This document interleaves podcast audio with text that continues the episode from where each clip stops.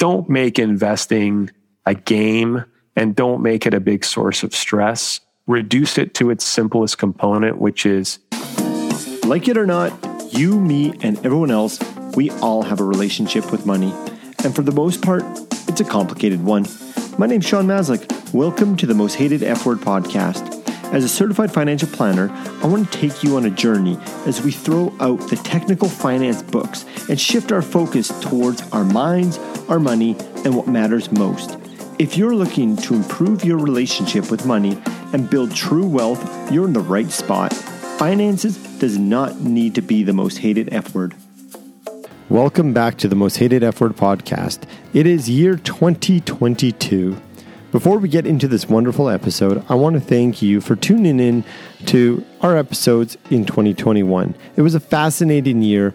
We had wonderful conversations with really insightful people who want to share their messages with us. So thank you. Thank you for listening. I really, really appreciate it. And I'm looking forward to 2022 as we have some wonderful guests lined up to talk about money the psychology of money, the intersection of our minds, our money, and what matters most. Today on the show, I am pleased to have none other than Dan Bortolotti. For those of you who don't know Dan, you might know him as the Canadian Couch Potato. Dan created one of the most popular blogs here in Canada and internationally. I'm sure it's gotten tons of attention, the Canadian Couch Potato, also, he created a podcast by the same name, The Canadian Couch Potato, where he provides sound, evidence based advice on low cost investing and much more. What fascinates me about Dan is his career and the evolution, and we'll get into that, and how he used curiosity to help him evolve his perspective in the financial planning space. Dan went from a journalist with no background in finance to now a portfolio manager with PWL, where he offers high quality investment and portfolio advice to clients. During our conversation, we, we touch on why Dan decided to start that blog those years ago. And we touch on how curiosity really helped him drive his evolution as a planner You'll hear Dan talk about how having a high level of skepticism has helped him become a better planner, thinker, and creator. This was a really fun conversation as Dan is someone who I've always have looked up to and have appreciated his work and it was nice to get a little bit more information and a little more conversation of the man behind the popular blog, The Canadian Couch Potato. Dan, thank you for a great conversation. I hope everyone enjoys this conversation with Dan Bortolotti. I am extremely happy to have you on the show. Welcome, Dan. Thanks so much for having me. I want to start with, I guess, an observation I've made through watching your career progress and going back as I became more uh, aware of you of what you were doing in the past, like your journalism days. And the theme of this question is around curiosity. I have a quote here from Albert Einstein. It says, The important thing is not to stop questioning, never to lose a holy curiosity. So, Dan, as we even see from your bio and through the work you've done from journalism to all these different books that you're writing, nonfiction and fiction, you've made a big impact in our industry. And as your bio suggests, many people rely on your sound information. And I, I would highlight that word sound information. From the outside looking in, it looks like you haven't lost what Albert Einstein suggested as the holy grail of curiosity. And it's, it seems that ideas require curious minds to become all that they are from that idea. When we look at your story, perhaps you can even go back to 2008 when I believe you were reporting on a seven day money makeover or anywhere. How has curiosity helped you evolve from Dan to the couch potato to what you're doing now? Yeah, well, it's a, it's sort of a good place to start. I mean, I, I would say that you're right. I've always been a curious person, just interested in a lot of different things. I think that's what attracted me to the field of journalism. I mean, I think as a journalist, you you have to have that natural curiosity. You have to have a kind of really broad interest in a lot of different subjects. It certainly helps to become a specialist, you know, as a writer, but it also helps, I think, to take a broader approach to read really widely, learn things from different disciplines and then it informs, you know, whatever work that you're doing. I think it's been probably one of the biggest strengths in my work as an advisor is that I didn't come from a financial background. I didn't have a financial education in university and come out and start working in the industry right away. Because I think for many people who did that, they get a little bit narrowly focused and they start to think of, you know, investing in a vacuum. And as someone who came at it from a very different approach, I think it's helped me understand ways to put investing in context for my clients and to not just see your portfolio as, you know, an end in itself, but as a tool that allows you to achieve some more important goal. So, you know, every time you have a conversation with a client about an investment choice, you always have to remember what that choice is leading towards, right? You know, why is the portfolio this way? Why did we make those decisions? If we make this decision in the portfolio now, what impact might it have three, five, ten years from now, and not just in the next 24 hours? So I, I think that kind of holistic approach and those kind of broad range of interests really, you know, help me to work with clients in a in a way that's a little bit more, um, I don't know, a little a little bit less laser focused on the day to day and a little bit more focused on the big picture. Thank you for that. I like how you said put in context when you were talking about their portfolio and like what that means to them when you ask why. I feel like advisors have done a really good job using jargon and really good job of being, to use your words, laser focused on, say, just the portfolio. But yet, as humans, we have this underlying psychological need to be heard and understood. Maybe can you speak about how you feel you've been able to? I know you kind of touch on there, but maybe elaborate on maybe some situations. But coming not from the industry, how has that been able to? Perhaps I would maybe argue in some appointments been more beneficial than your technical knowledge just to be able to speak their language yeah i think i think the idea is that because i didn't have a financial background like i said i had i had a much more sort of liberal arts type education and my background as a writer when i came to eventually start writing about personal finance which was sort of at the end of my journalism career it was not at the beginning a lot of that jargon, you know, that you mentioned was jargon to me too. I wasn't familiar with it. And when I encountered it, I found it intimidating and confusing as well.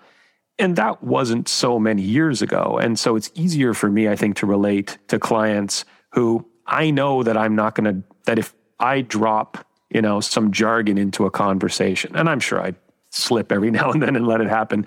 But for the most part, I recognize jargon for what it is and I try to avoid it with clients. And in my, you know, informal emails to them and in the written plans that we do for clients, I use as much plain English as possible. It's not 27 pages of graphs and tables. I mean, there are graphs and tables when those are necessary. Mostly, I have really tried to rely on clear language in explaining financial concepts to people and I think they appreciate that, right? It's not about talking down to people at all. It's it's about just using clear communication rather than I mean, let, let's face it too, right? A lot of people in the industry hide behind jargon because it's very easy to throw out a bunch of confusing terms, baffle a client, and then they stop asking questions because they feel like, well, maybe I don't really understand this stuff. And the point is not that you, if you don't understand this stuff as a client, it's because the advisor isn't doing a very good job explaining it to you. So I consider it, you know, a triumph for me, like a good meeting with a client is if I can explain something somewhat complicated that we're doing for them in a way that they understand it and in a way that they can come away and feel like I was listened to, you addressed my problem clearly, and now I feel a lot more comfortable with the plan. I speak from personal experience as a planner. I think jargon at times becomes more about ourselves of trying to make ourselves look like we know what we're talking about and maybe uh, scratching our own needs versus the clients but at the end of i guess at the end of the day if we're trying to serve the clients then communication is so important you have an element through a journalism background curiosity for sure which which is important for innovation and so forth but also skepticism we might think it's inherently bad but how has skepticism allowed you to broaden your perspective as you navigate this industry? That's an excellent point because I think skepticism for an advisor, an investment advisor, is incredibly important, right? Because let's start with the premise that in general, the industry does not create new financial products because they're superior to the ones that exist. They create new financial products to appeal to base instincts, to try to, you know, carve out a little marketplace for their own company. I guess what I'm getting at is most financial innovations are not really designed to improve things for the client. They're designed to prove things for the people who created the products. There are definitely some exceptions to that rule. But for the most part, I think all of us as advisors, whenever we hear about some new product, our first reaction should be skeptical, right? Not cynical. I mean, I think we have to be open minded. We have to review new products as they come out. But take a look at these things and make sure that they don't just sound superficially appealing. But when you scratch the surface, you realize there's just, you know, layers of complexity, hidden fees, risks that are not immediately obvious, and all sorts of things. And so, you know, when you ask, how has it informed my career? I mean, right from the very beginning, I have always advocated the most plain vanilla, straightforward, basic cap weighted index funds for, for investors. And there have been all kinds of innovations in the years since then. So called improved indexes, right? Where people take, you know, the basic proven index, try to change it in a way to make it superficially more appealing. In fact, usually what it means is someone has created an index that they feel will outperform the old school indexes, right? Which of course has been the bailiwick of the financial industry for forever. And so I think as an advisor, and uh, you know, sometimes clients will ask about them too. Oh, have you seen about this new product, you know, or this new index, this new strategy? And we, I think, a lot of times just have to push back and say, I know it sounds appealing, but let's remember why we did this in the first place, right? The reason that we're using these, you know, traditional indexes, let's call them, is they are the lowest cost, the lowest turnover, which means the most tax efficient. They're there because they work. It's not to say that they cannot possibly be improved upon, but if they are going to be improved upon, we have to take a careful look at all of those other alternatives. It's very tempting to fall into the trap of thinking that you know, traditional indexing is old school and outdated and doesn't work anymore, which we hear all the time too. And that we have to sort of switch to some more exotic sounding strategy. Usually it's just, uh, you know, as you point out, kind of our human nature to, to not sit tight with what we have and what works, but always be looking for what might be better out there. That last statement, what might be better out there, it gets me thinking about this curiosity again, but more from an evolutionary standpoint. Like our ancestors, like the human condition is to be curious and thank, thank goodness they were because you and I are here today that they started changing when their environments changed. Psychology talks about having the ability to hold one thought or one belief and an opposing one is a form of emotional maturity in 2010 i believe you started your blog where you know index investing was around but it wasn't as present as it is now. So it seemed like you maybe i don't know if you changed personally your perspective or you just discovered passive investing and didn't see active investing but at some point your curiosity led you to have a perhaps a different viewpoint.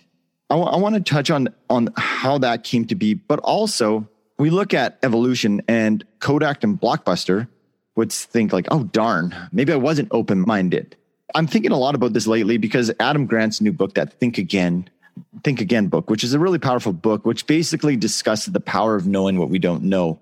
So let's first start in 2010. It seems like you were thinking again. You came out with a popular blog. People weren't really blogging as much as they are now about passive investing.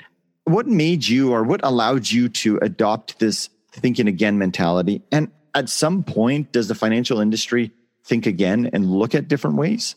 Where I came to it or how I came to it, I mean, it was a story you touched on a little bit uh, in your intro when, um, you know, I, I attended this workshop as a, as a reporter for MoneySense magazine where we were working with three couples, one single person, all sort of self described financial basket cases.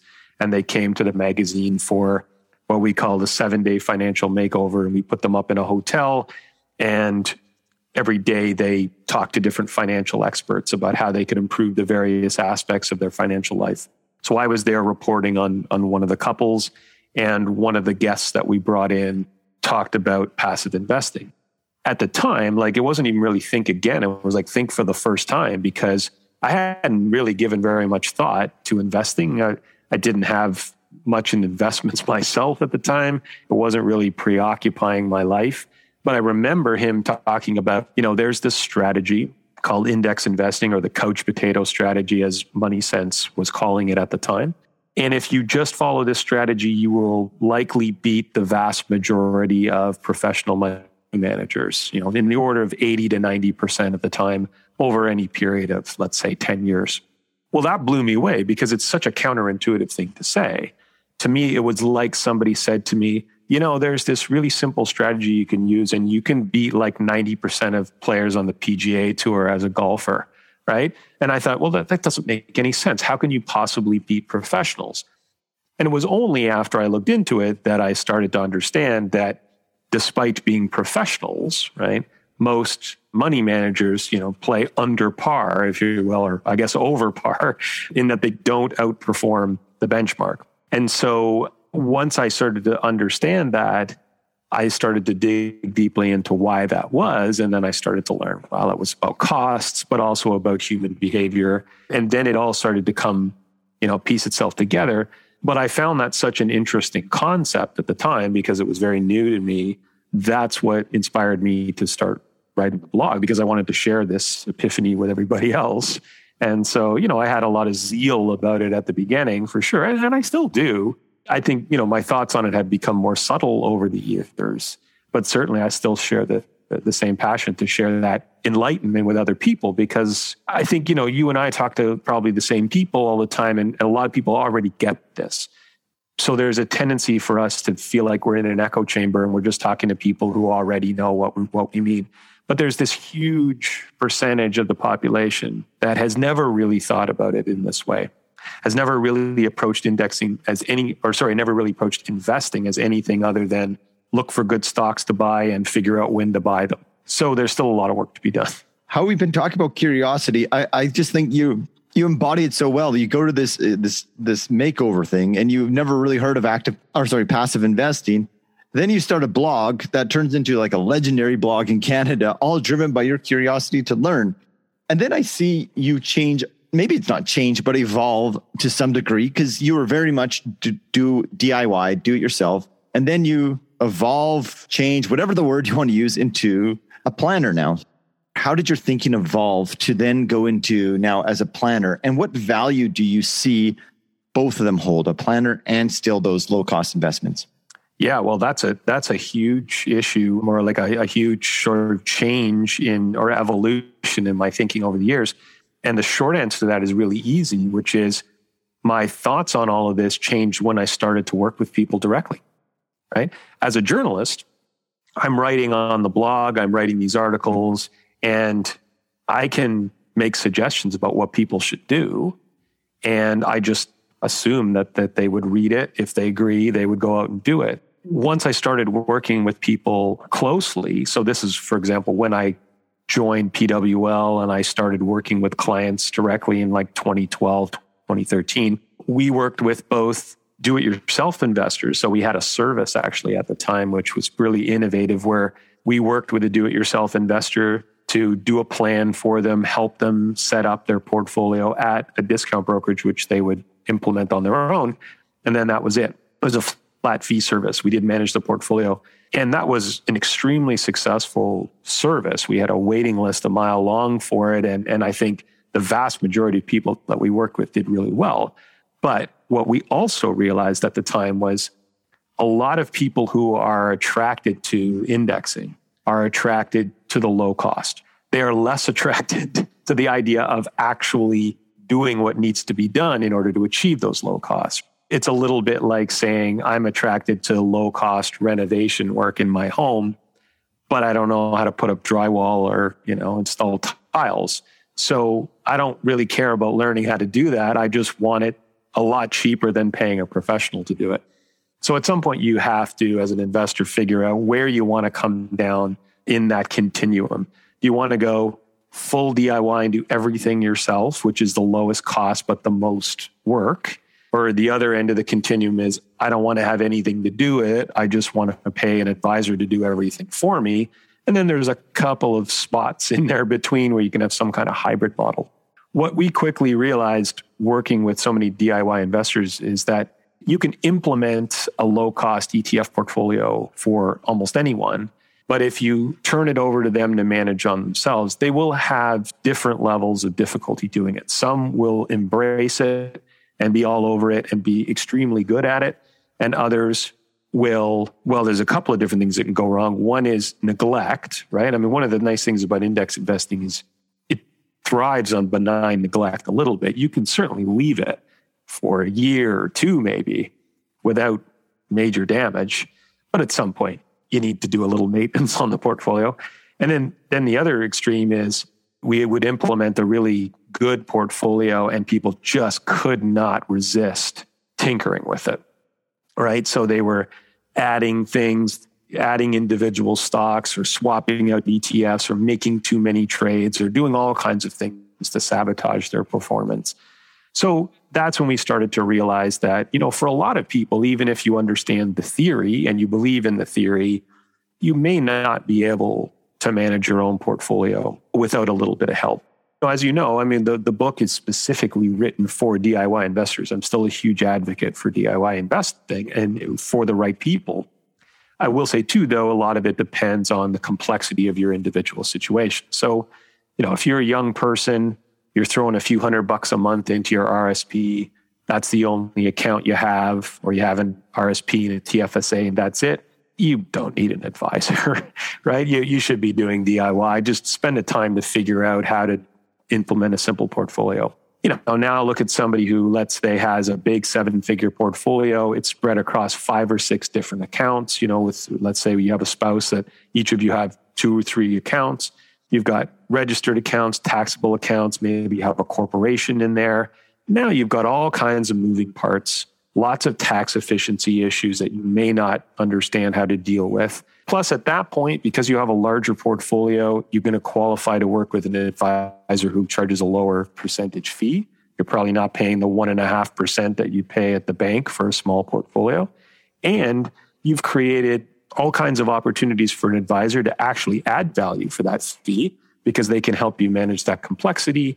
They can do the financial planning for you which frankly is a different thing from investment management. And so you put all of that together and there are lots of different situations for people, you know, to, to slot themselves into from full DIY to fully advised. And I've always said to people, it's not one is better than the other. One of those is appropriate for your situation. So you need to figure out how much work you want to do. And then you need to figure out what you're paying to an advisor and what you're getting for that. And that's really the recipe, right? So it's it's not about fees are bad. It's about paying fees and getting no service is bad. paying fees and getting good service is like what we do in every other aspect of our lives. So I like how you frame in that sense that fees aren't inherently bad. It's are you getting anything from that? Because I find at times the do it yourself perspective is fees are bad. They're the worst things ever. And I mean, for something that we, we can't avoid directly or indirectly every single day of our lives, money, perhaps it's not bad to pay for proper advice.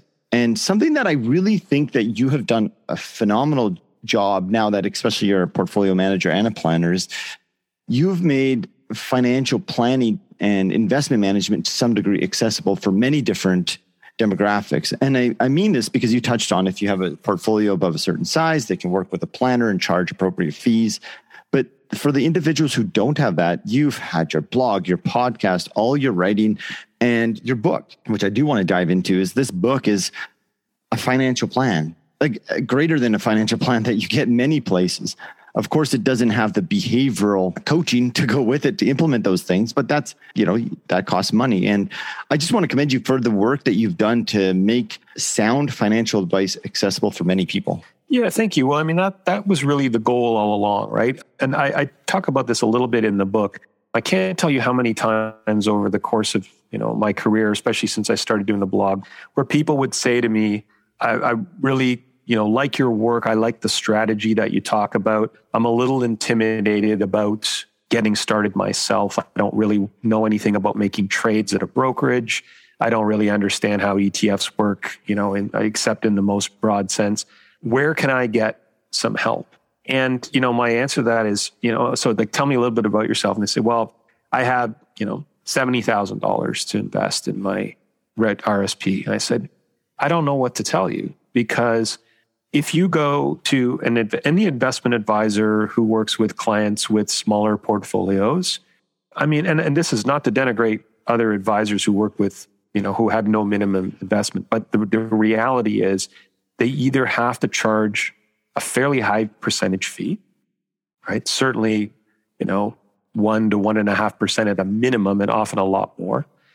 And second, in order for them to make a living, they're probably going to have to take on a very large number of clients at that level, which means they're not likely to give you any level of individualized service. If there are advisors out there who, you know, want to prove me wrong, I welcome them to because I, I would love to know of, of opportunities where I can recommend people. But then the second part of it is there are such a tiny number of advisors in the industry who embrace indexing. There are lots of people who say they do, and lots of people who say that they use ETFs, but they use ETFs in an active way.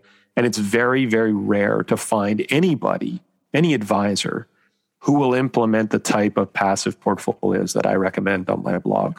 And so when those people ask me, where can I get help? I don't know what to tell them. Over the years, I've come to accept that the only thing I can tell them is look, at this point, you really have two choices. One is a robo advisor right? Which we can talk about if you want, but is essentially a service that will implement a low cost portfolio for you. There is a fee embedded in there, but it's certainly less than you would pay to most advisors at that asset level. And you don't get any planning services, but at least you get a decent portfolio built for you. Or the other option is spend the time and learn how to implement your own DIY portfolio. And that's what the book is there for to kind of get people to the stage where they can feel comfortable embracing that DIY strategy on their own. There are products now available that make that easy as ever. Remember when I when I started the blog, if you wanted to build your own portfolio of ETFs, you were looking at minimum four, probably five or more ETFs, individual funds that you had to buy. Now you can do it with one fund. And so it's not that hard if you're motivated, you know, to, to read a book and spend a little bit of time learning how to do it. And that to me is going to be a better option for the vast majority of people, you know, with those more modestly sized portfolios that are not going to be able to work with a full service, low cost advisor. Yeah. And, you know, this is a problem that we have in our industry is, is, that market, which is a huge market in terms of number of people, and to your point, an advisor just they don't the time is just not available there to give proper service. So i just appreciate you writing this book despite you have you know a portfolio management position right now that doesn't focus necessarily on that part but yet you obviously still have a, a desire to solve that problem. So i just appreciate you writing this book yeah, well, thing, I mean, you know, and some clients have kind of joked to me when I wrote the book, or, or I've joked to them. I said, "Hey, don't read the book because you'll, you know, you'll end up firing me." And then, you know, we, we joke about it because we both know it's not true yeah. in the sense that if people want to be a DIY investor, they already are. And anybody, you know, who's worked with, with me or, or, you know, with my team, right, or other advisors on our team, they know the value they're getting for the fees that they're paying. And if they, uh, yeah, I mean, the, the reason that they came to us is they were probably readers of our work before. And so they knew the strategy. If they thought they could do it themselves, then they would. So we're not really damaging our business in any way. And in fact, I think I just feel a lot better about it if I can say, well, look, if you would like to work with us and be a client, great. If not, read the book, read the blog, read our work, and you know, prosper on your own. And then I think everybody wins. Now that you've been working as um, a financial planner, portfolio manager, what have you learned or what have you gained insight on humans and our temptation to resist simplicity, namely index investing or any other realm of simplicity when it comes to our financial lives. Yeah, how much time do you have? because uh, that is a perennial issue. And so, I mean, just just to give you the context, I mean, as I mentioned a minute ago, when I when I started the blog, if you were going to build a portfolio, you needed to have multiple ETFs. And and I admit I fell prey to the same temptation two, three years into writing the blog, I started to create more options for my model portfolios. They got more and more complicated too. I think I had one at one point that had like 10 different funds in it, every conceivable asset class in there. I think the reason was as I learned more and as more people kind of came to me for advice, my natural tendency was to try to sound more sophisticated, right? By creating more and more complex solutions. And it was hard, you know, and I still find this now. It's difficult for me in many cases to have conversations, let's say with a prospective client who has a lot of money to invest. And we say, all we use is plain vanilla ETFs. Your portfolio is probably only going to have a, you know, a small number of funds we're not doing any forecasts. We're not doing any, you know, security selection in any of this. And you sound like a bit of a chump, right? Like you sound like, oh, I don't really know very much. So I'm just going to throw your portfolio into the default. It's not that at all, but I understand why it sometimes comes across that way. And so over the years, as I've come to appreciate the fact that, you know, simplicity is beautiful and complexity has its place occasionally, but mostly is just complexity with no benefit. I have streamlined the model portfolios on my site, and now it's possible to build a beautifully designed index portfolio with one ETF. All of the major ETF providers now, Vanguard, iShares, BMO, have these one fund portfolios, they call them. They're all very well designed, and you can build a portfolio just by buying a single ETF. But there is still this resistance to it. And you know it's it's hard to get across especially for a do-it-yourself investor right who doesn't need like i do this every day. I can handle a little bit of complexity. It's what i do. But for a person who just wants a, a good solution at very low cost and easy to manage these one fund portfolios are beautiful. Now they have been embraced. I mean they're very popular but I do still get pushback from people, you know, who email me and say things like, I saw your suggestion for a one fund portfolio, but hey, if I buy all the underlying funds in there, like six or seven different funds, I can save 0.09% a year in fees. Right? I'd say, well, I guess that's true, but do you really think that that additional complexity is worth 0.09% in fees? I mean, do the math on that, right? That's nine bucks a year on a $10,000 investment. I think people want to optimize. They want to feel like they're not just picking a quote unquote lazy default choice. They want to feel like they're making more active decisions. And, you know, you just realize in investing at some point that if you start with a good premise, then the less you do, the better, right? Get the portfolio implemented and then just do everything you can not to screw it up. And that's, you know, in a, in a nutshell, the secret to investing success. But it's not a very appealing slogan. So it's something that we all, we all have to struggle with. So your slogan at work is do everything you can not to screw it up. That's right. I, we, we don't print that on the business cards or on the website, but in the back of my head, I'm thinking that a lot of the time, right? I mean, you know, we have conversations with clients and they'll say like, you know, what what's happening in the portfolio or and i said you know like look we're it's we keep on keeping on right? We keep an eye on it. We rebalance it when necessary. We invest new cash as it comes in whatnot but we don't try to reinvent the wheel every three months based on what's happening in the marketplace because we know that that is a strategy that's you know doomed to fail. And I, I think that just speaks to the value of the planner is having those conversations um, humans and money have a very long, complicated relationship. We didn't evolve to save money. We would be kicked out of the tribe. Our ancestors, if they were hoarding whatever it was at that time, they would be kicked out. Now we're told to reprogram and save, save, save. So I think it's so important that we have these conversations and to avoid ourselves from screwing it up. I think there's that uh, fidelity study. I can't remember the nuance of it, but basically, the people who performed the best were the ones who forgot they had an account. yeah, I heard. I remember hearing this conversation with uh, somebody, and uh, they mentioned that study, and he said, you know, guess whose portfolios did the best? And, and the person he was interviewing said people who had died during the study, and he said, well, no, but pretty close. It's like you said, people had forgotten their passwords. I, I don't know if that this is a you know an apocryphal story or not. Yeah.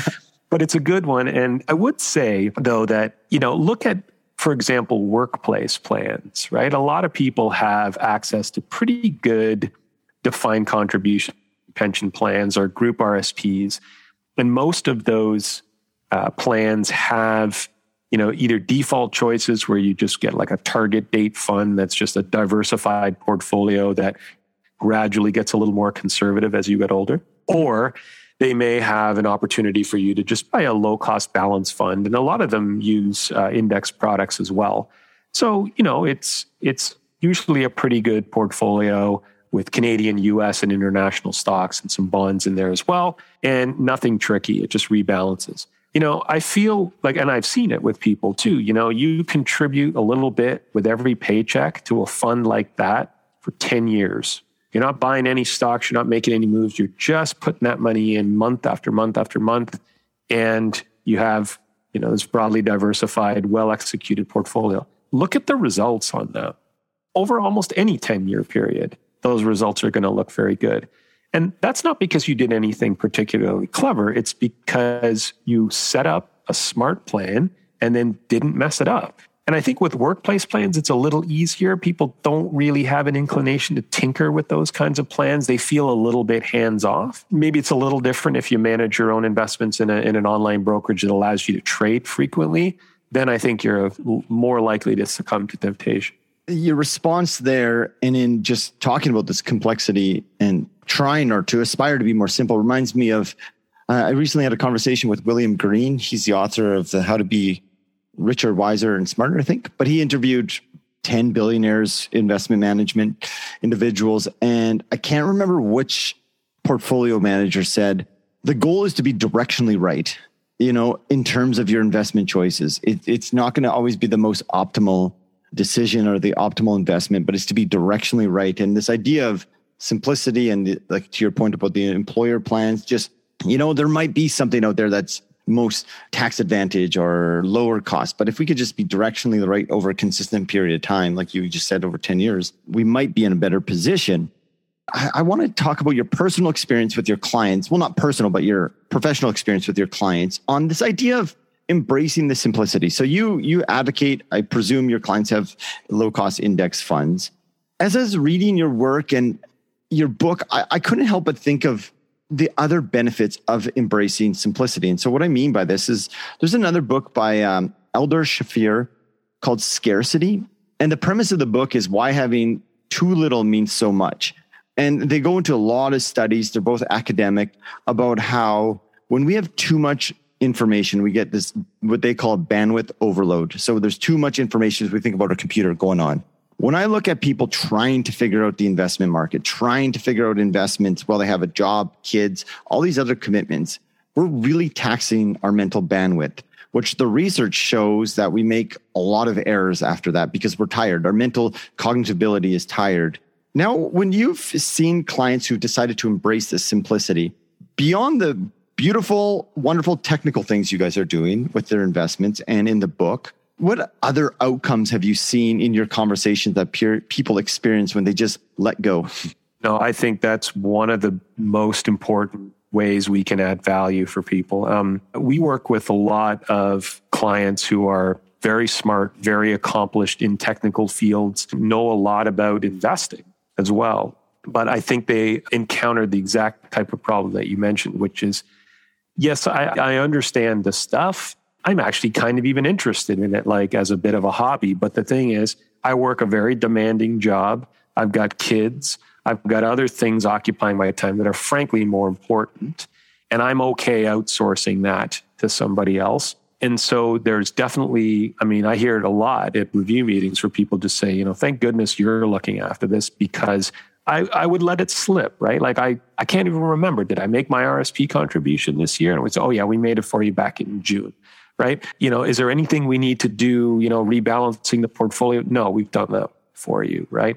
We've, we've looked for opportunities to harvest tax losses or something that most people are never going to do.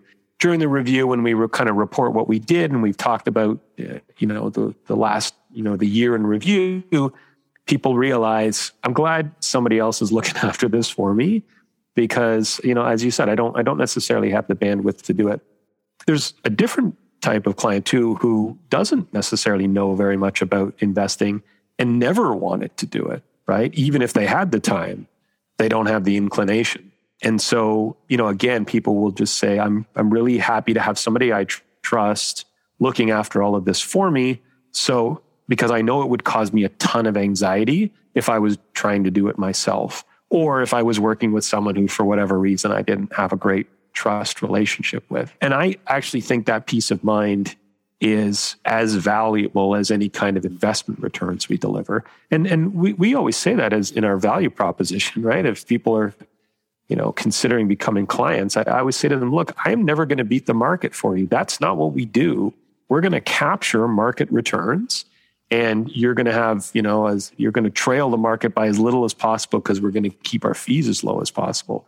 But that's the extent of what we do you know, as investment advisors. Now, I don't want to underplay that because that is likely to do better than most active investors who are paying more and trying harder. So I don't want to underplay the importance of capturing market returns. But it's not particularly flashy. And you know, not very many people are going to flock to advisors who promise that they will only beat the market by a little bit if that's all they offered. So I always say in all of the other services that we offer, not only the planning, but as you said, also the kind of peace of mind and, and the anxiety reduction is a huge part of what we do. You touched on this as well, is like you can't put a a value on those other outcomes like you can on return. But when you think about removing all the rumination, all the thinking that we have about our money, am I okay? Am I, do I have to go research something?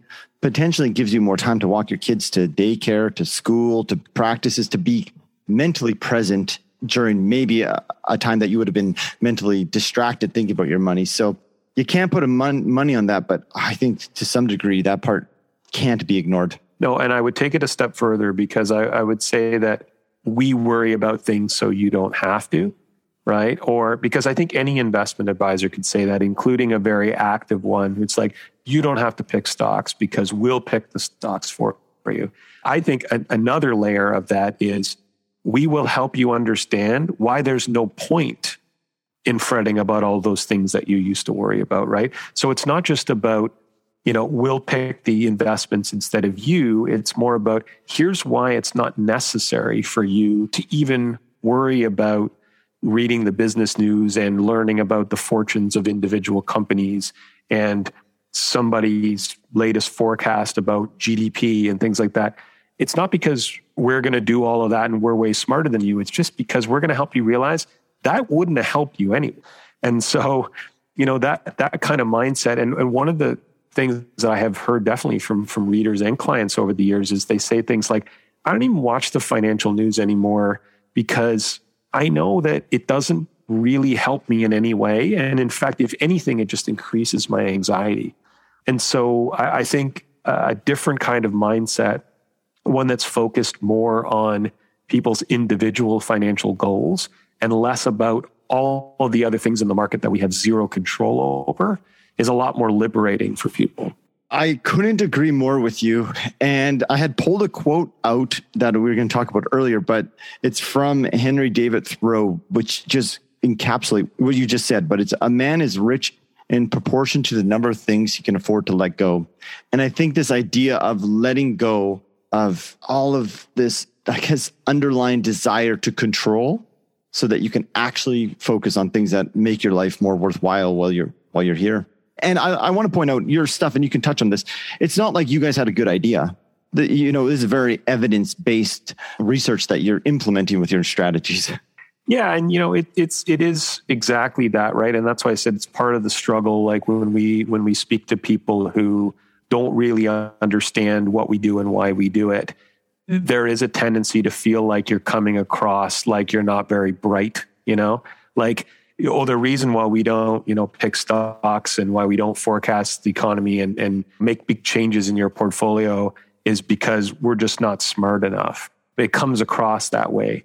I mean, at some point, you just have to be at peace with that. Like, if there are people who think that they're just never going to get what you do and they're never going to be clients and they're never going to be readers, and that's fine.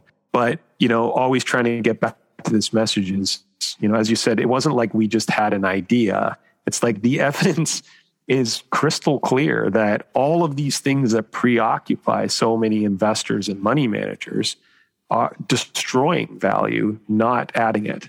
And it's so counterintuitive, like the PGA example I gave you before, that it does take a little while for that to sink in. And frankly, even once people accept it intellectually, it's still hard to accept it in your heart because know, we I will have sometimes longtime clients who I thought, you know, got all of this and then will say something to make me think, hey, do we have to go back to first principles here? Because, you know, remember, we talked about why that doesn't work?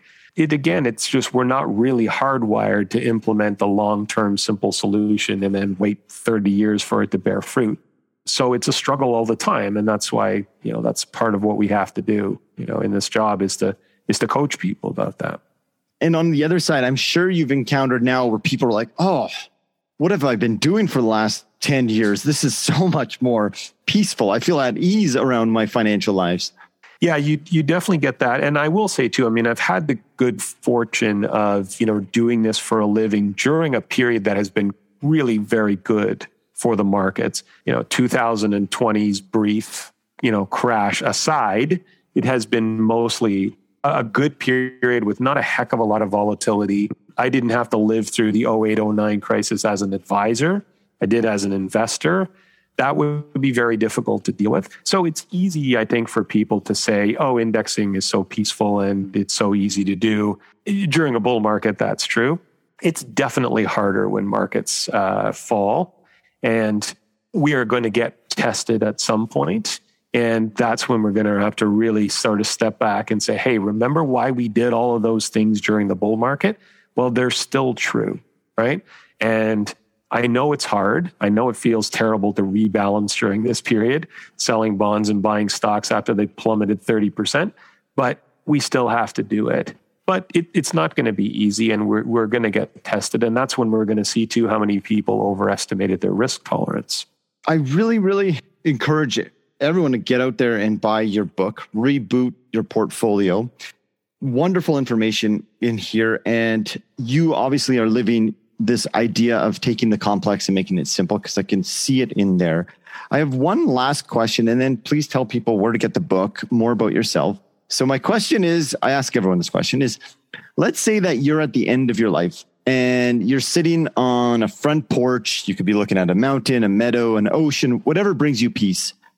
And if you decide to get out your wonderful writing skills to write a letter on what you learned about having a healthy relationship with money, what would the theme of that letter be? Yeah, so it's a big question. I guess I mean right off the top, I mean let let's go back to you know the the research that I'm sure you're familiar with that that says you know beyond a certain point, money no longer adds happiness happiness to your life.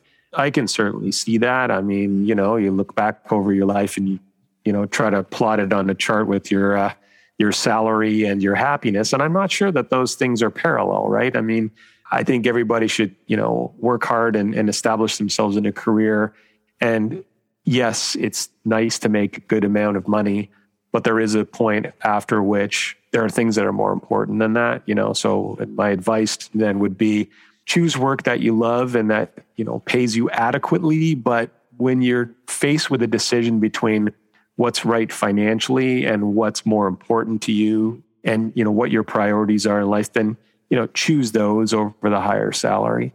And then I think the second part, you know, is just you know, maybe more germane to my work, which is just don't make investing a game and don't make it a big source of stress. Reduce it to its simplest component, which is spend less than you earn, save the difference in a low cost diversified portfolio, lather, rinse, repeat, and it usually works out don't make investing a, a, source of stress in your life. Make it something that, you know, uh, will get you to a point later in your life where you can actually enjoy things with a lot less stress. Well, thank you for that response. I, I really appreciate this conversation. So, talk about your book. Where can people find your book? Any last thing you want to say about what Dan stands for? well, I know the book is sort of really did kind of encapsulate uh, everything I've been working towards for the last several years. It was, uh, you know, kind of a greatest hits compilation. Like a lot of what's in the book are things that I have written or at least touched on in the past. And it was an attempt to kind of put it all together in a step by step process. So if you're interested in, in my blog, for example, but you find a little bit overwhelming, you don't know where to start, that was the book. That's why, you know, I wrote the book. So it's called Reboot Your Portfolio. It's available you know, wherever books are sold, uh, Amazon, Indigo. And if you, I will say too, if you use an independent bookseller, if you've got one in your neighborhood, ask them to order the book and support them. They do great work as well. Well, thank you, Dan. I really appreciate, like I said, the work you've done for many years now to make sure that people get the sound advice. Thanks, Sean. I appreciate you having me on the show.